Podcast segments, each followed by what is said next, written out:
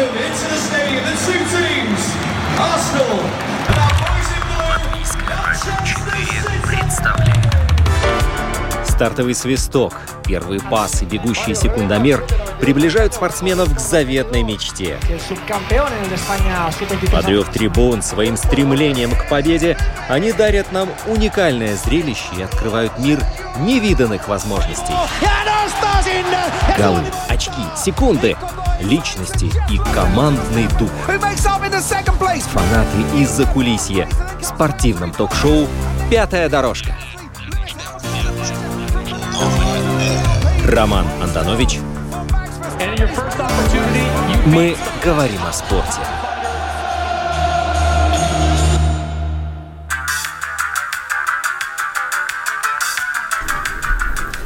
Здравствуйте, дорогие друзья! Нас всех объединяет спорт, а сегодня нас будет объединять и э, бег. Э, я начну с такой небольшой истории, которая была э, в моем э, школьном э, детстве. Э, когда я учился в одной школе, на уроках физкультуры мы бегали кроссы и бегали вот эти традиционные 8 кругов на стадионе по 250 метров э, круг. И вот эти 2 километра мне э, ну, удавалось среди мальчишек в нашем классе из там, 12-13 человек где-то финишировать на 9-10 месте. Потом меня перевели в другую школу, и в восьмом классе вот совершенно внезапно я ничего не делал. И э, пробежав первый вот этот двухкилометровый отрезок, я финишировал вторым. Я ничего не делал, ничего не поменялось, вот, и поэтому э, я до сих пор пребываю в таком благоговейном э, состоянии от бега как такового, потому что он может быть неожиданным, неожиданным с разных совершенно сторон. И сегодня мы будем говорить о длинных дистанциях. Э, у нас в гостях Даниил Плат, человек, которому покорились ну, как минимум шесть э, больших марафонов, мейджеров. Да, Даниил, привет. Приветствую. Вот. И э, Дмитрий Панченко, человек, который начал э, бегать э, Э, начал бегать совершенно недавно, и я, вот мы узнаем, как это у него получилось, с чего он начал и к чему он пришел, и ему, ему недавно покорилась э, полумарафонская дистанция, э, это 21, 21, 21 километр, вот он пробежал, и о его ощущениях мы тоже поговорим, и вообще о марафонском беге как э, таковом. Я лично не 10 километров, во всяком случае, вот таких официальных стартах не делал. Там неофициально вечером было дело.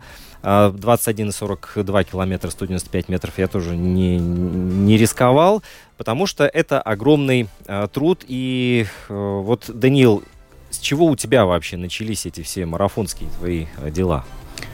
Ну, в первую очередь надо сказать, что а, в бег э, я не приходил ни в школе, ни, ни, ни после него. Я не являюсь, естественно, никаким а, профессионалом. Отношусь, скорее всего, в нашей среде это называется диванные бегуны. Я-то бегать начал в 45 лет. А, и первое, что я хотел, это, как, как все хотят люди среднего возраста, это сбросить вес. Вот. Но это была роковая ошибка, потому что, решив это, я в итоге бегом заболел, вот. Ну и вот пришел туда, где нахожусь. У нас э, Дмитрий Панченко тоже, вот он э, вернулся, на связи находится наш второй гость. Э, Дима, привет, привет. Да, привет. Вот Спасибо за приглашение. Мы с Данилом находимся в Риге в студии, а ты наших э, зрителей и слушателей удиви, э, где ты сейчас находишься. География у нас широкая, если что. Я нахожусь в Казахстане, в Астане. Ну, так просто. Э, переименованном сейчас, да, в Нур-Султан несколько лет назад. Э, поэтому, да, это примерно 5000 километров. Дим, э, Данил признался, что он из этих диванных бегунов, э, а, а ты как себя характеризуешь? Я тоже, я из лентяев на самом деле. Я занялся бегом во время ковида, потому что по большому счету другого варианта особо не было домашние тренировки меня не особо впечатляли и особо нравилось. Хотелось какого-то разнообразия, картинки в первую очередь, да, то есть заниматься дома это как-то не очень весело, ты все время смотришь на стены. А, собственно, бег это было единственное, что доступно, то есть можно было убежать, а, собственно, во время локдауна куда-то и не попадаться на глаза. Поэтому это начиналось именно как такой, скорее, фан и возможность просто побыть э, самим собой наедине. Ну вот, вот с этим... превратилось в какую-то такую рутину. С этим убеганием делать такое, что мало того, что убежать, вернуться потом надо, и получается дистанция чуть ли не в два раза больше выходит. Да, так и есть. Но я начинал с небольших дистанций, натурально, километр, полтора, очень небольших дистанций. Даниил, вот километр-полтора. Абсолютно. У меня была задача, в принципе, понять, как можно согнать калории, сжечь лишние. И я помню прекрасно, это было 7 лет назад, когда я первый раз просто в тапочках, там, как говорят, в майке алкоголички ты выходишь, говорят, бег самый дешевый вид спорта. Ничего не нужно. Тапочки, майка алкоголички. Ага, сейчас как же?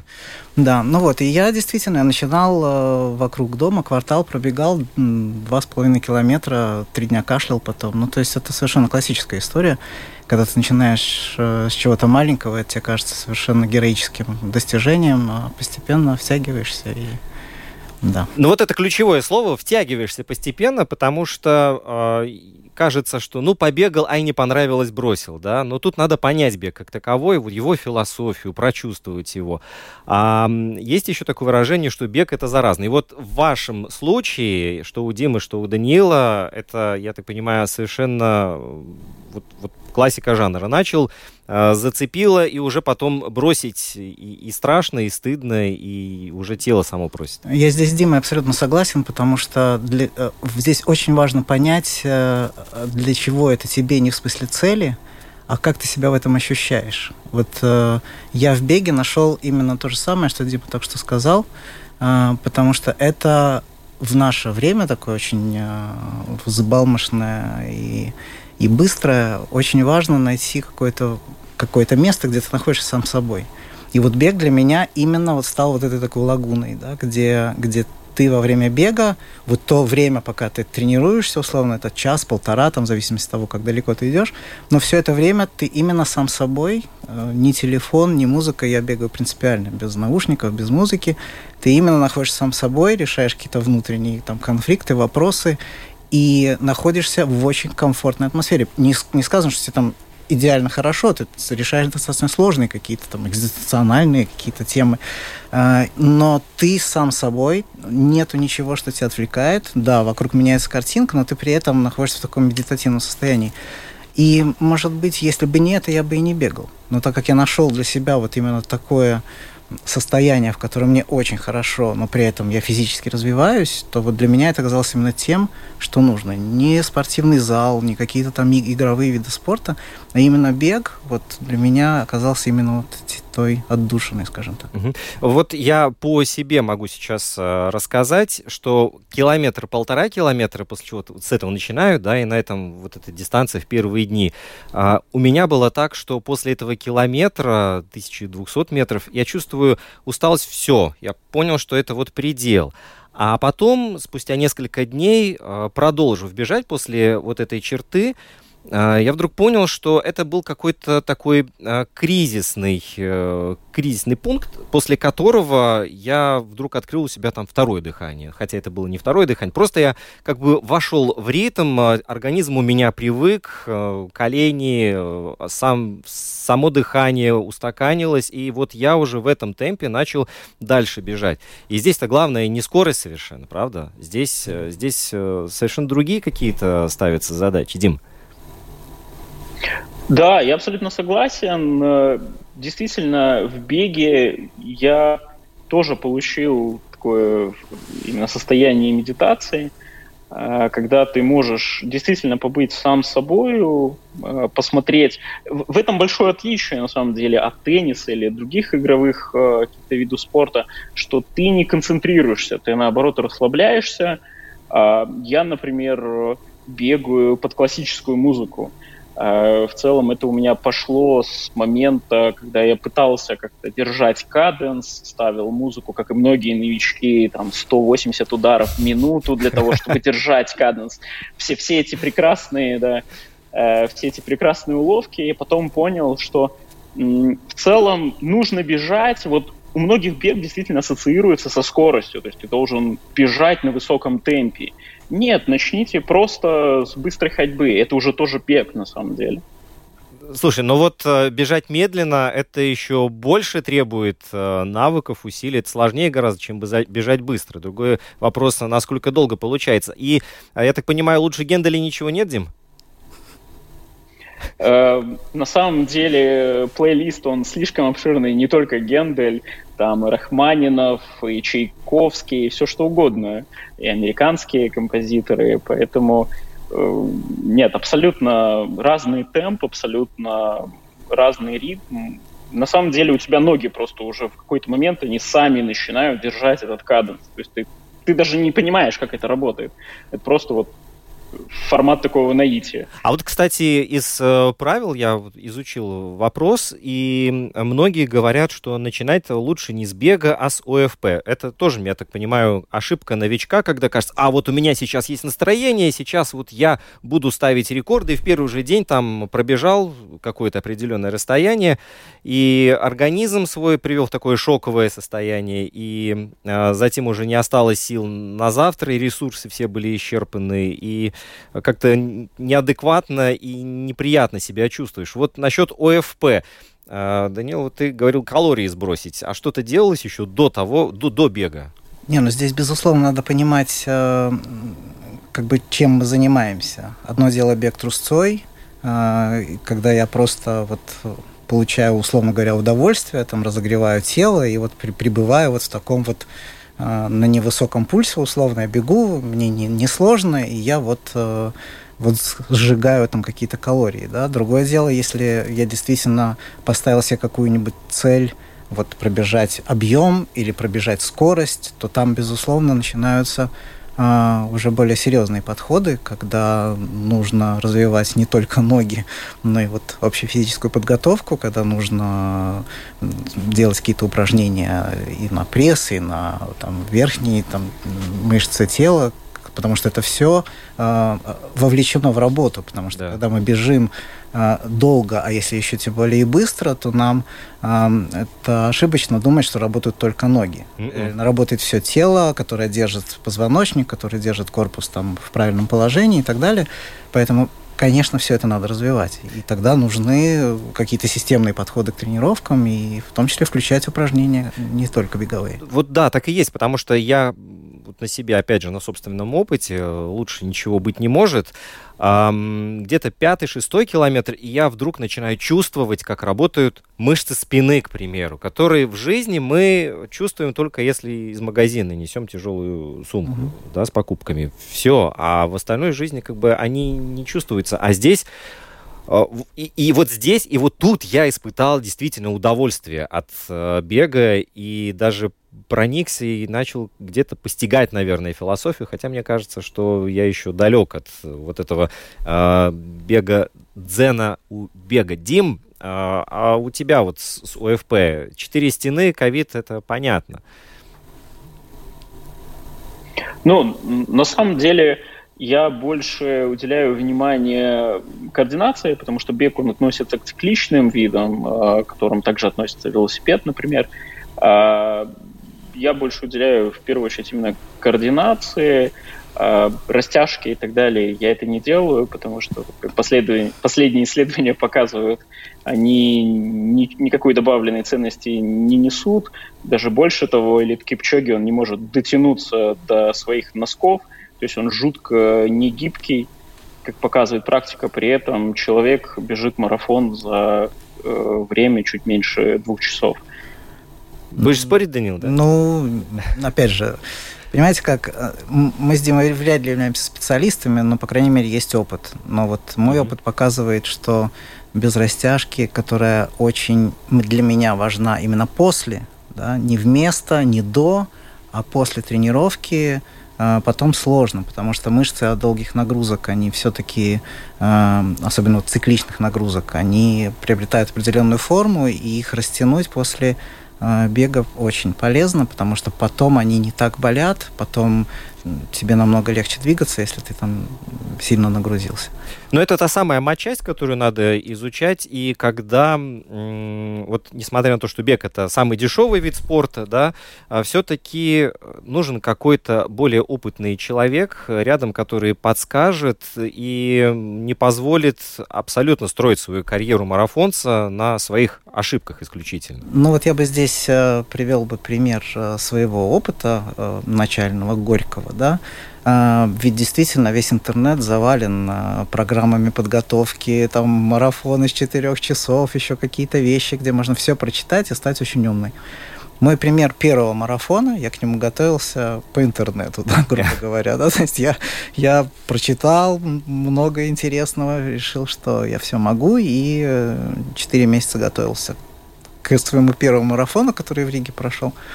Пробежал его успешно за 4 часа 35 минут. Э, потом неделю не мог ходить. Э, из них три не мог встать с кровати, потому что так все болело. И, конечно, понял never again. Да? То есть никогда больше я этого не сделаю. Вот. И вот почему я говорю, что я бегом занимаюсь 6 лет, потому что 6 лет я именно занимаюсь э, или, или под чьим-то руководством там, в группе, или с тренером последние годы с личным. И, конечно, совершенно другое. Да? И вот 6 лет назад я бежал за 4.35, а два года назад я марафон пробежал за 2.59. Ну и вот ты понимаешь разницу. То есть, как это модно говорить, 6 э, лет занимаюсь бегом, и звездочка такая, и сноска снизу, вот именно под руководством человека. Да, надо точно сказать, э, выполнено профессиональными каскадерами, никогда не повторяйте этого дома. Да? То есть, конечно, если мы хотим заниматься и достигать каких-то результатов, то должен быть э, наставник, должен быть человек, профессионал или с опытом, потому что набивать шишки самостоятельно, все-таки это наше тело, травмы, и не, не всегда это заканчивается хорошо. Да, а перед тем, как мы возьмем небольшую паузу, а, лень. Вот после первого марафона, говоришь, еле встал. Дима наверняка тоже испытывал такие ощущения, когда не разогнуться и вообще с кровати не выползти. И тот самый диван, с которого мы начинали свои забеги, а, не отпускает. Ой, а как-то с ней бороться? На мой взгляд, это вопрос характера, с одной стороны. С другой стороны, вопрос цели. То есть, если мы себе ставим цель, то мы должны четко понимать, что мы должны к ней идти. Пропускать тренировки значит отодвигать э, достижение цели на соответствующие дни. Поэтому, да, лень это жуткий враг. Это, это морковка, которая перед тобой? Однозначно, висит, да? конечно. Дим, морковка есть у тебя? Э, да, конечно, это дофамин в первую очередь. О, да. который да. получаешь О, уже да. после того, как ты заканчиваешь тренировку. На самом деле, я открою страшную тайну. Я ненавижу бег, я ненавижу каждый шаг, ненавижу вставать утром, одеваться, тем паче в мороз бегать. Я здесь бегаю в минус 35 даже. Это на самом деле кошмар. Но когда ты вспоминаешь то ощущение благодарности и удовольствия, которое ты получаешь, когда ты возвращаешься, ты понимаешь, что да, я послезавтра сделаю это опять. Да вы же бегоманы получаетесь. Ну, это эндорфиновая зависимость, безусловно, потому что ты получаешь огромное удовольствие, и что с этим делать, ты не знаешь. Ну как, э, селфи делать на фоне, на фоне достопримечательности, где ты бегаешь. Друзья, минута паузы, передышки, и мы потом продолжаем с забегами. Любопытная история приключилась с одним из участников марафонского забега на Олимпиаде 1912 года в Стокгольме. Японец Сидзо Канакури долго добирался на соревнования и прибыл прямо впритык к старту. Разумеется, на восстановление после длительной дороги времени не хватило. Так он, как говорится, с корабля на бал и побежал. Не отдохнувший в нехарактерную для Швеции жару на половине дистанции он вдруг потерял сознание. Помощь прибыла от откуда не ждали. Семья фермеров марафонца подобрала, остудила, в чувство привела и домой отправила. Уехавший без предупреждения Канакури в Швеции долгое время считался пропавшим без вести. И лишь спустя более чем 50 лет журналисты выяснили, что тот участвовал еще в нескольких олимпийских марафонах. Тогда Канакури сделали неожиданное предложение – официально завершить стокгольмский забег. На что японец ответил согласием.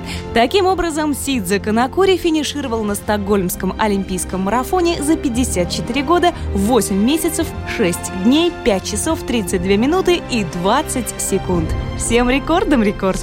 Yes! Oh, it's, it's, that was nice. Как там 54 года было. Ну, слушайте, я думаю, что любой, кто возьмется за преодоление 42 километров, если пешком пойдет, быстрее, чем японец финиширует. Ну, мы помним историю бостонского марафона, когда, когда после теракта, Да, да. трагедии, которая там случилась, э, его же прервали. Мгм. И эм, участники, которые не смогли финишировать, они написали петицию, и им разрешили через э, несколько лет, если не ошибаюсь, э, закончить этот, э, эту свою дистанцию. И это очень символично, очень, очень красивая история, потому что для людей э, иногда это единственный старт в жизни может быть, да, и вот такое преодоление, оно очень ценно и для внутреннего роста, и для какого-то самоутверждения, и сродни трагедии, когда они не смогли, особенно вот если оставалось совсем чуть-чуть, они не смогли финишировать.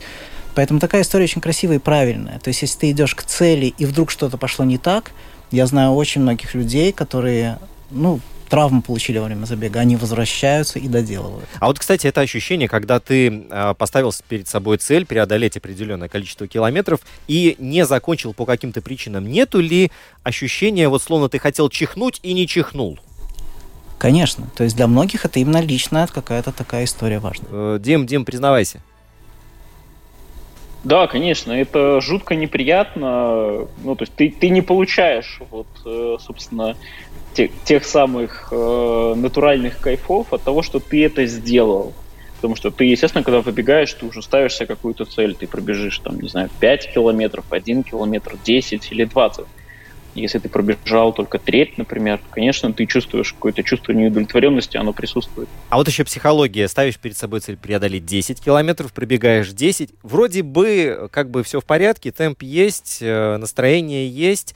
э, Можно и 11 сделать, а вот уже не идет, уже организм говорит, нет, все, стоп, я настроился на 10. Вот насколько психология-то важна? Ну, здесь не только психология, здесь и физиология работает, потому что если я тренируюсь на определенную дистанцию с определенной скоростью, то, в принципе, организм настроен выложиться.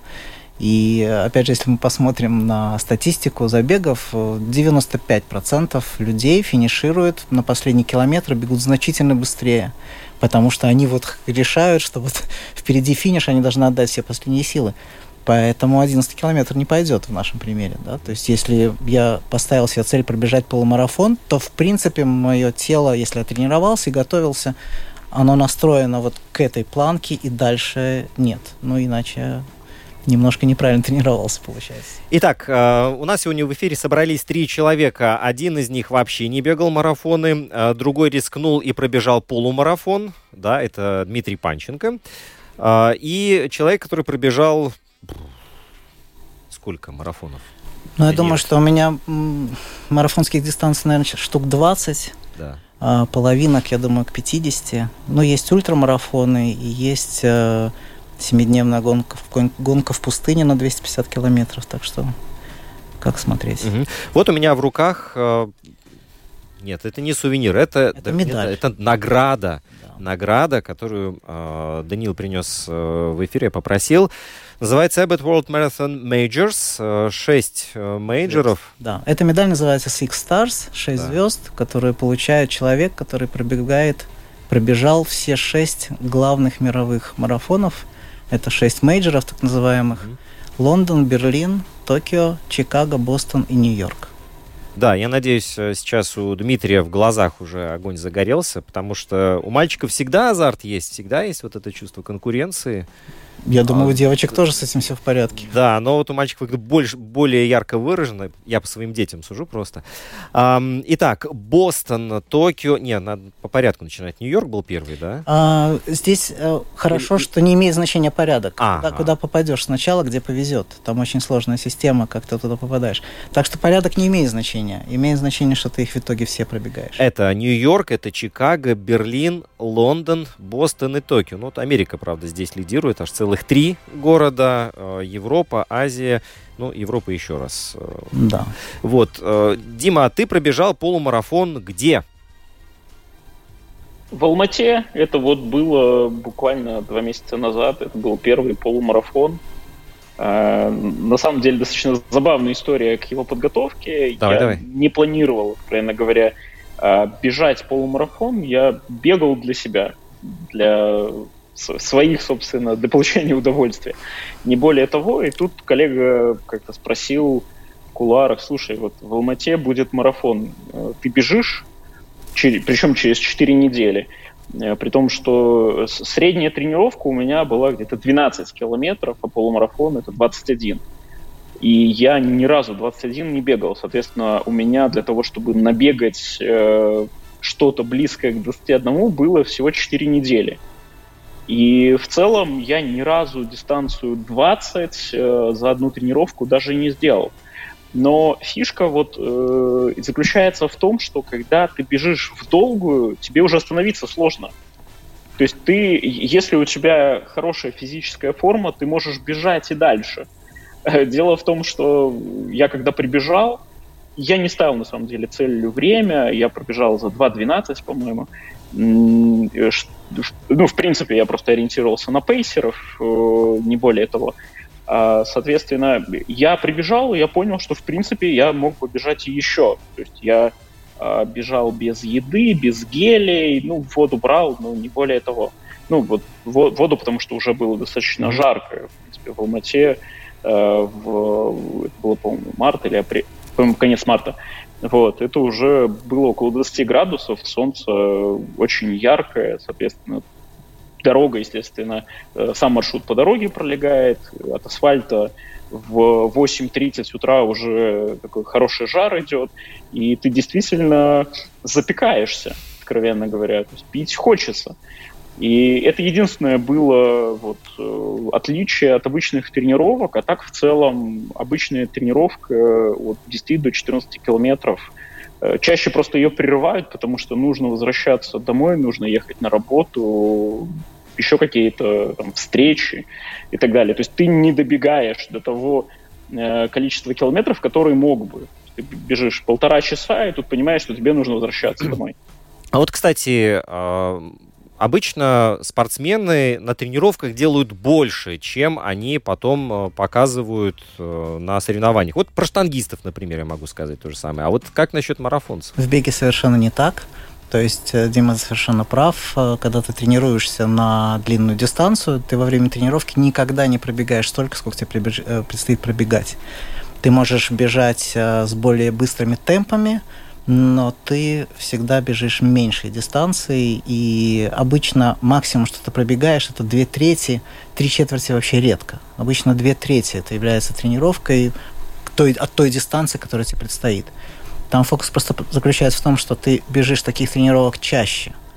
Ну и есть специальная система подготовки как таковой, но тренируясь к марафону, марафоны не бегают. Мгм. А, вот это, да, оч- очень важный а, аспект. Как и тот, важно ли, где бежать свой первый марафон? Или вот э, здесь живу в городе, тут организаторы у нас имеются, они организовали, провели, я записался и пробежал. Ну, на мой взгляд, лучше, конечно, бежать, э, э, где тебе роднее и проще, потому что нету нервотрепки с логистикой, как приехать, незнакомый город. Поэтому, если хочешь пробежать какую-то свою первую дистанцию, конечно, лучше бежать там, где ты ты, ты живешь. Говоря в шутку, по крайней мере, ты знаешь, где можно сойти, дойти До, до, до дома, да. домой. Ушел домой. Поехать домой, да. Да. Так, э, всего существует очень много марафонов, и у них разные уровни оказываются, да, и есть э, марафоны, ну, не подпольные, да, по крайней мере, есть те, которые попроще, а есть те, которые крутые. Вот эти Six Star, 6 звезд, это, это вот самые, самые, самые крутые. Я так понимаю, из них Бостон, наверное, вообще стоит особняком. Ну, эти, эти действительно шесть э, круче некуда, и э, мерило крутости в данном случае является количество участников.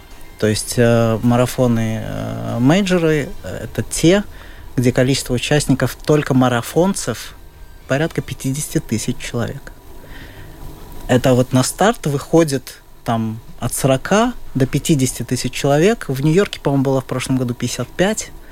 и поэтому у них стар, э, статус мейджор. Это сложнейшая организация, логистика и незабываемый по накалу и по ощущениям мероприятия. Но ведь э, количество желающих пробежать гораздо Бостон гораздо больше, чем Бостон может принять, к примеру. А, абсолютно вы правы. А, говоря о Лондоне, например, куда почти невозможно попасть, а, количество участников а, в Лондоне, по-моему, ограничено 40 тысячами, потому что город просто участников плюс болельщиков не может больше принять.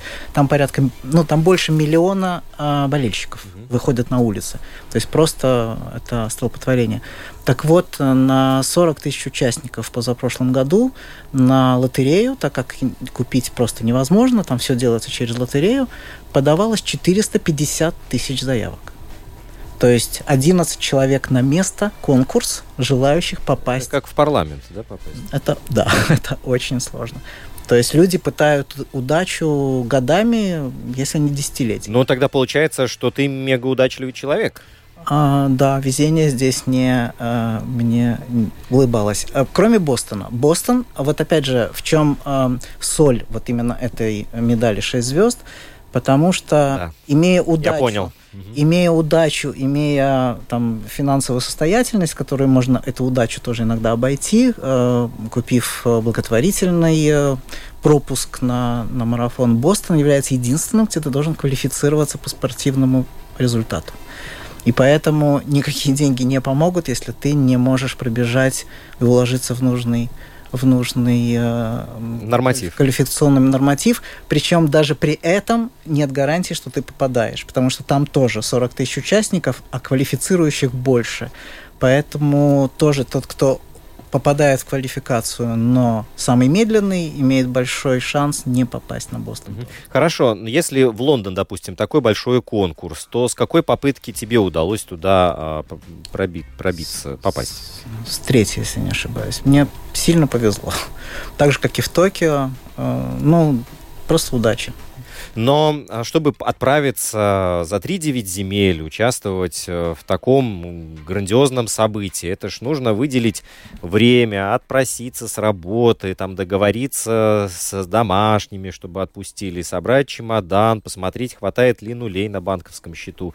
Вот э, столько а, попутных э, вещей, вот они много сил, времени отнимают? Ну, безусловно. То есть, да? в принципе, вот это приключение мне со всем моим везением и, конечно, в этом большой долей работы, оно ложилось в 6 лет, но во-первых, это ну, действительно очень сложно. И, и, собственно, ответом на твой вопрос является то, что сегодня вот этих медалей, тех, кто пробежал все шесть мейджеров, в, в мире всего семь с половиной тысяч. Семь с половиной тысяч да, человек. Всего, да, да. В Латвии она пока единственная. О, друзья, это уникальная программа у нас сегодня в эфире, потому что у нас в гостях находится человек, один из семи с половиной тысяч, единственный в Латвии, у которого есть такая награда. Я э, очень надеюсь, что наш далекий гость эфира Дмитрий Панченко тоже когда-нибудь э, сможет похвастаться таким же э, трофеем. Э, Дим, вот после э, марафона в, в Казахстане, в Астане и полумарафона твоего, у тебя есть план такой далеко идущий? Ну, прям э, так, чтобы пойти на мейджор, это на самом деле недешево в первую очередь. Э, вообще, конечно же, это миф о дешевизне бега. Это всем кажется, что взял кроссовки и побежал. Э, если уже вот, э, собственно, профессионально так заниматься бегом, то все, все не так просто. Я думаю, что Даниил это подтвердит. А, во-первых, кроссовки имеют износ. Э, кроссовки с карбоновыми вставками, они имеют достаточно ограниченный ресурс, порядка 200-300 километров. То есть, это, по сути, до пяти марафонов максимум. А форма тоже имеет э, определенные э, фасоны, мода, там, новые какие-то фишки и так далее. Э, поэтому тоже нужно регулярно покупать. Ну и сами такие путешествия достаточно недешевое удовольствие. Вот, поэтому э, начиная, начиная мероприятие вот, и начиная участие, да, ты втягиваешься, и, естественно, потом уже думаешь, а что дальше, да, то есть что можно дальше, э, ближайшую перспективу, конечно, хотелось бы попробовать именно марафонскую дистанцию, потому что 10 километров, которые я бегал, э, скажем, прошлой осенью и участвовал в, в рамках марафона в Нур-Султане, собственно, на 10-километровой дистанции, это, конечно же, такая раз, разминочная, можно сказать. Серьезная, это уже, безусловно, полумарафон и марафон. Вот, но честно признаюсь, поскольку я не готовлюсь на данный момент с э, инструктором, я вообще, в принципе, не, не занимался с инструктором, то есть это исключительно такая самостоятельная подготовка, просто слушать свое тело. Есть, конечно же, идеи, собственно, позаниматься с инструктором для того, чтобы уже подготовиться к 42 километрам, потому что действительно дистанция. Ее даже сложно пройти, ну, давайте честно. Мало кто из людей проходит 42 километра за день. Это что-то около, наверное, 55-60 тысяч шагов, я думаю. Угу, да, ну вот, значит, э, у Димы карьера марафонца это вот пока до звездочки. Звездочки еще нет. На вопрос, сколько ты занимаешься бегом. А, но в целом-то сами вот эти марафоны в разных частях света это действительно такое приключение. И я, наверное, ну, скажу в шутку, э, что оба наших сегодняшних гостя наверняка занялись бегом только для того, чтобы оказаться где-нибудь э, в далекой-далекой стране, пробежаться по улицам незнакомого города.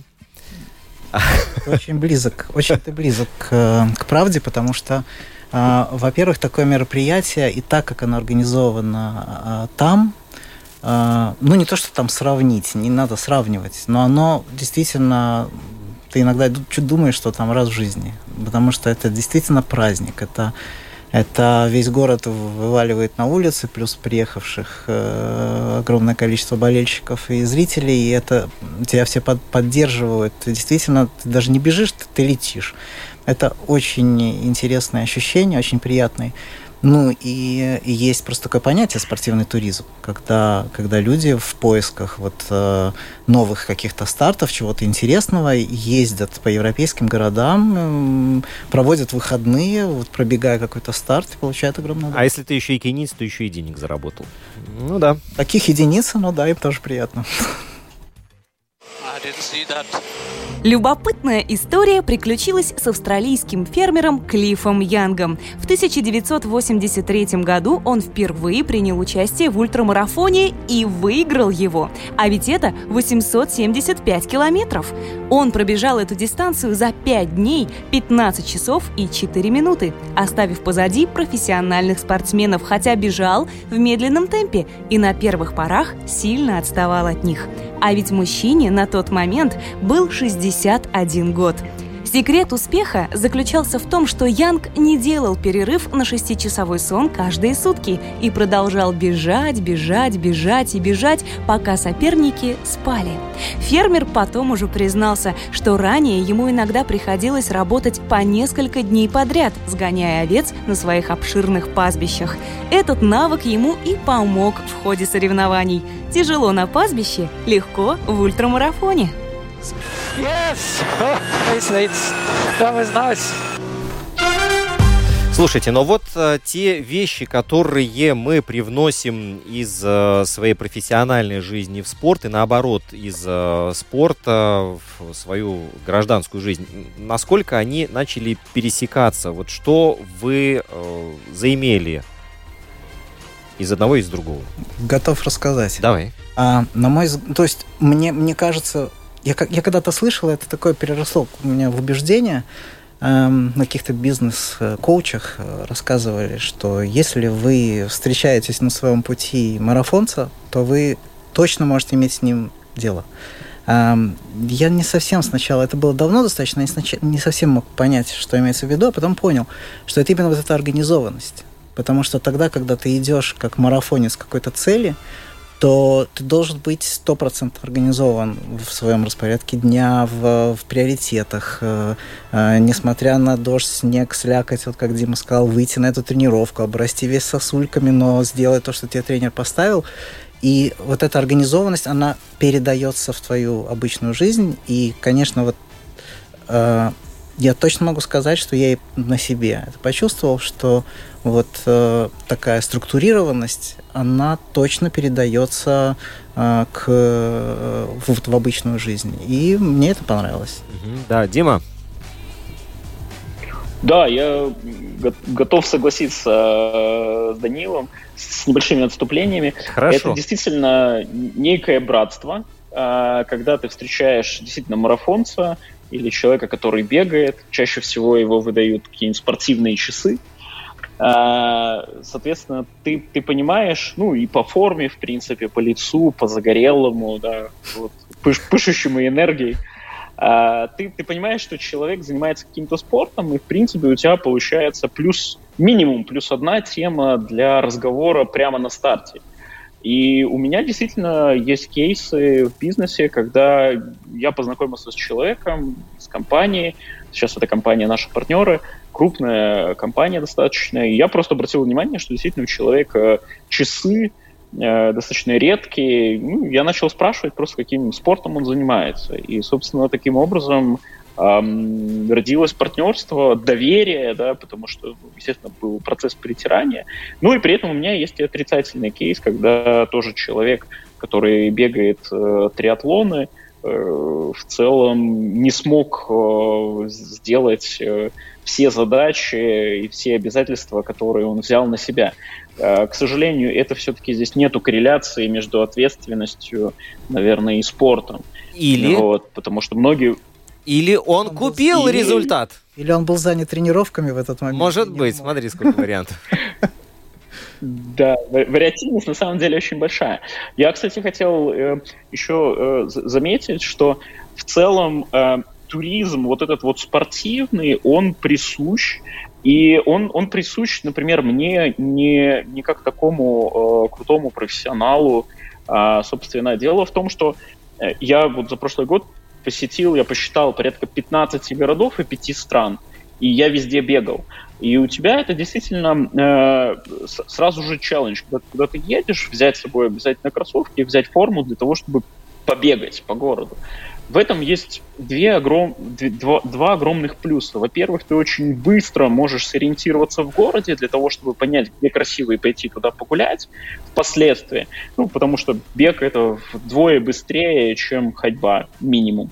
А второе, то, что это разнообразие в целом, то есть ты посмотрел и, собственно, ага, окей, да, то есть сюда можно приехать еще побегать, да, или да, интересный город. Вот, ну, это вот в моем случае, и это такой своеобразный челлендж, по сути, стал, да, обязательно, если куда-то еду в командировку или просто отдохнуть, брать с собой, э, брать с собой кроссовки и форму для того, чтобы побегать. И потом на контурной карте так закрашивать. Здесь я бегал, здесь так, чек, чек, Лондон, чек, Токио. Ставишь чек. флажочки. Да. да, да, да. А вот, кстати, вопрос такой, можно ли действительно много увидеть, когда ты бежишь? Ну, это для тех, кто не бегал. Вот, вот э, марафон, да, ты бежишь, вот говорят организаторы, э, если проводить его где-нибудь там в поле, то, ну, смысл, поле можно где угодно бежать, а когда ты по городу бежишь, ты можешь оценить архитектуру, там, э, ну, ну, все что угодно. Э, много ли вы видите? Когда ты бежишь на результат, то, конечно, ты не видишь ничего. Э, преимущество бежать по городу большое именно из-за количества болельщиков и людей, тебя поддерживающих, и каких-то сопутствующих э, активностей, которые там происходят. Вот, опять же, все европейские, там большие марафоны. Э, почему я говорю, что это праздник? Потому что это сплошные параллельно идущие концерты духовых инструментов, э, э, секций барабанов и чего угодно, и это все очень воодушевляет. Да? Но так, чтобы ты видел, конечно, что вот ты пробегаешь мимо собора Святой Терезы, конечно же, нет. Просто красиво, да, там зелень, кварталы. Это, конечно, антураж придает, чем ты бежишь в голом поле. Но ты можешь спокойно пойти по этому городу потом, если ноги не убил, ну или до. В любом случае это плюсы. Да, ну вот эм, возвращаясь к тому, что мы привносим в свою жизнь из э, спорта в профессионализм, да, и наоборот, эм, новость вчера пришла такая, ну, трагичная. Эндрю Флетчер, да, э, музыкант группы э, Depeche Mode скончался. И вот э, я почитал, у него очень много разных хобби было. Э, ну, помимо того, что он любил с Мартином Гором ходить выпить пиво, он еще любил гонять на машине и играл в настольный теннис. И дальше вот интересно, вот он болел за лондонский арсенал, за национальную сборную Англии, это все, да. А еще вот он испытывал себя на прочность и даже купил парашютное снаряжение, да, вступил в клуб, чтобы вот научиться, научиться прыгать с парашютом. И, правда, не, уз... не знаю, он прыгнул такие или нет, но а, в целом вот такая история есть. Эм, насколько сильно а, расширил кругозор бег в ваших жизнях? Даниил, Дима, на камень, ножницы, кто первый? Э, да, безусловно, конечно, расширяет кругозор. Ты начинаешь вообще э, в целом понимать, что э, это не только бег. Я начал сильно быстрее плавать. Я, я никогда не мог проплыть километр. Для меня это казалось какой-то дикой дистанцией. Сейчас это абсолютно как-то нативно получается, что можно проплыть километр за за 22 минуты, поэтому я в целом понимаю, как люди мигрируют из бега в триатлон, потому что э, бег, плавание, велосипед достаточно э, так, собственно, дополняют себя, и люди, которые идут на 70.3 или на полный Ironman, они в целом очень, очень, ну, все стартуют практически с бега очень мало кто стартует с плавания или с велосипеда. Но, тем не менее, такие тоже случаи есть. Поэтому это, безусловно, расширяет твой кругозор. Ну, для меня это путешествие, конечно, я бы не знаю, когда оказался в той же Америке или Японии неоднократно, если бы не бег. И, конечно, э, связи, друзья, круг общения, с кем ты общаешься – в принципе, организованность сама по себе, которая позволяет э, сделать значительно больше, хотя в то же количество времени, э, все это дает, э, ну, я считаю, дает бег. Перу. Я был в Перу и бегал там по пустыне. Ну, когда бы иначе. А стоит в Перу ехать, да? Э, я в Перу был и в Марокко был, по пустыням бегал.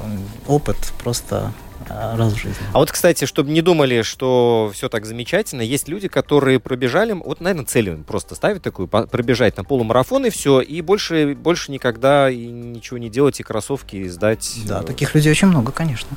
То есть, а вот как организм реагирует на, на такое? Это же своего рода шок? Ну, это зависит от того, сколько ты этим занимался. Если ты ставишь цель, вот просто хочу пробежать и поставить галочку, что я это смог, то, то да, люди так делают, но обычно втягиваются, по крайней мере, несколько лет этим занимаются.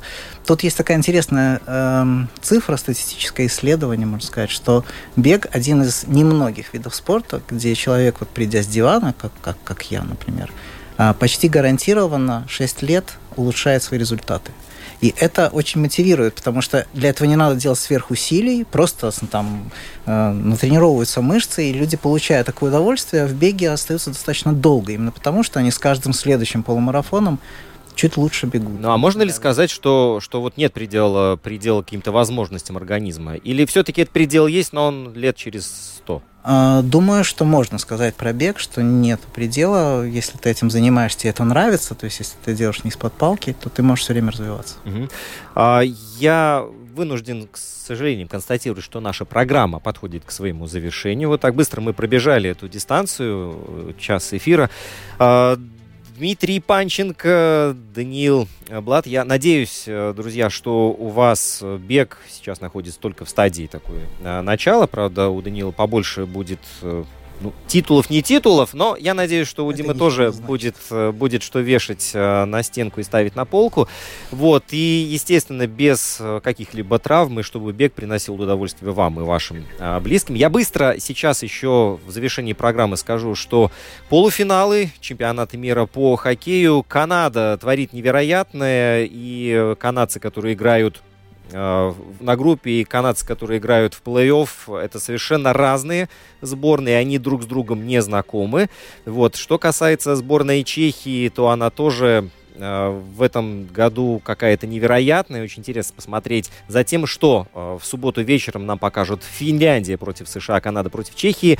Продолжается Ролан Гарос. Неделя, ну, пять дней э, позади. Впереди еще очень много интересных поединков. Данил Медведев, Стефанус Циципас, Андрей Рублев, Паула Бадоса, Арина Соболенко. Все эти люди продолжают биться. Вот только Каролина Плишкова вывалилась. Но вот бывают неудачи у великих спортсменок. Алена Остапь Остапенко со второго тура э, соскочила 6-0, 1-6, 6-3. Вот так она проиграла Али, Ализе Корне из Франции.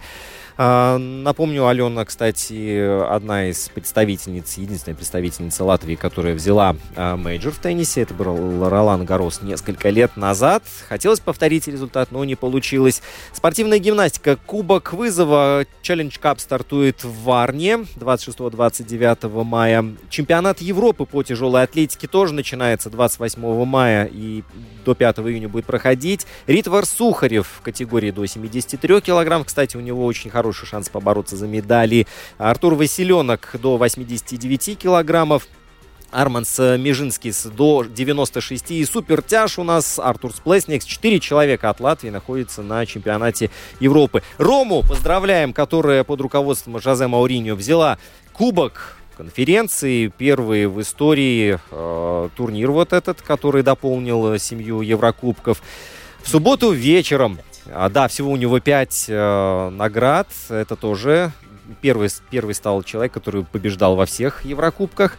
А, Теперь, что касается Лиги чемпионов, мадридский Реал Ливерпуль в субботу вечером в Париже сотворят великолепнейший футбольный праздник. Ну и, конечно же, что еще? А, а еще много разных событий. Формула-1, кстати, продолжается. Все отправляются в Монако, будут там гонять. И, и, и Джиро Италия продолжается. Роман Антонович провел эту программу, был вместе с вами, друзья. Повторы в субботу ночью, в воскресенье днем. Встречаемся ровно через неделю в Даугавпилсе.